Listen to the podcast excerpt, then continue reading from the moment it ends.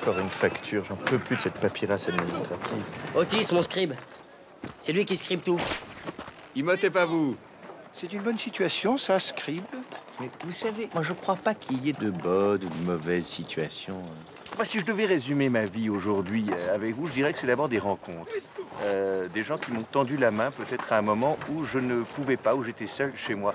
Et c'est assez curieux de se dire que les hasards, les rencontres forgent une destinée. Parce que quand on a le goût de la chose, quand on a le goût de la chose bien faite, le beau geste, parfois on ne trouve pas euh, l'interlocuteur en face, je dirais, le miroir qui vous aide à avancer. Alors ça n'est pas mon cas, euh, comme je le disais là, puisque moi au contraire j'ai pu, et je dis merci à la vie, je lui dis merci, je chante la vie, je danse la vie, Euh, je ne suis qu'amour.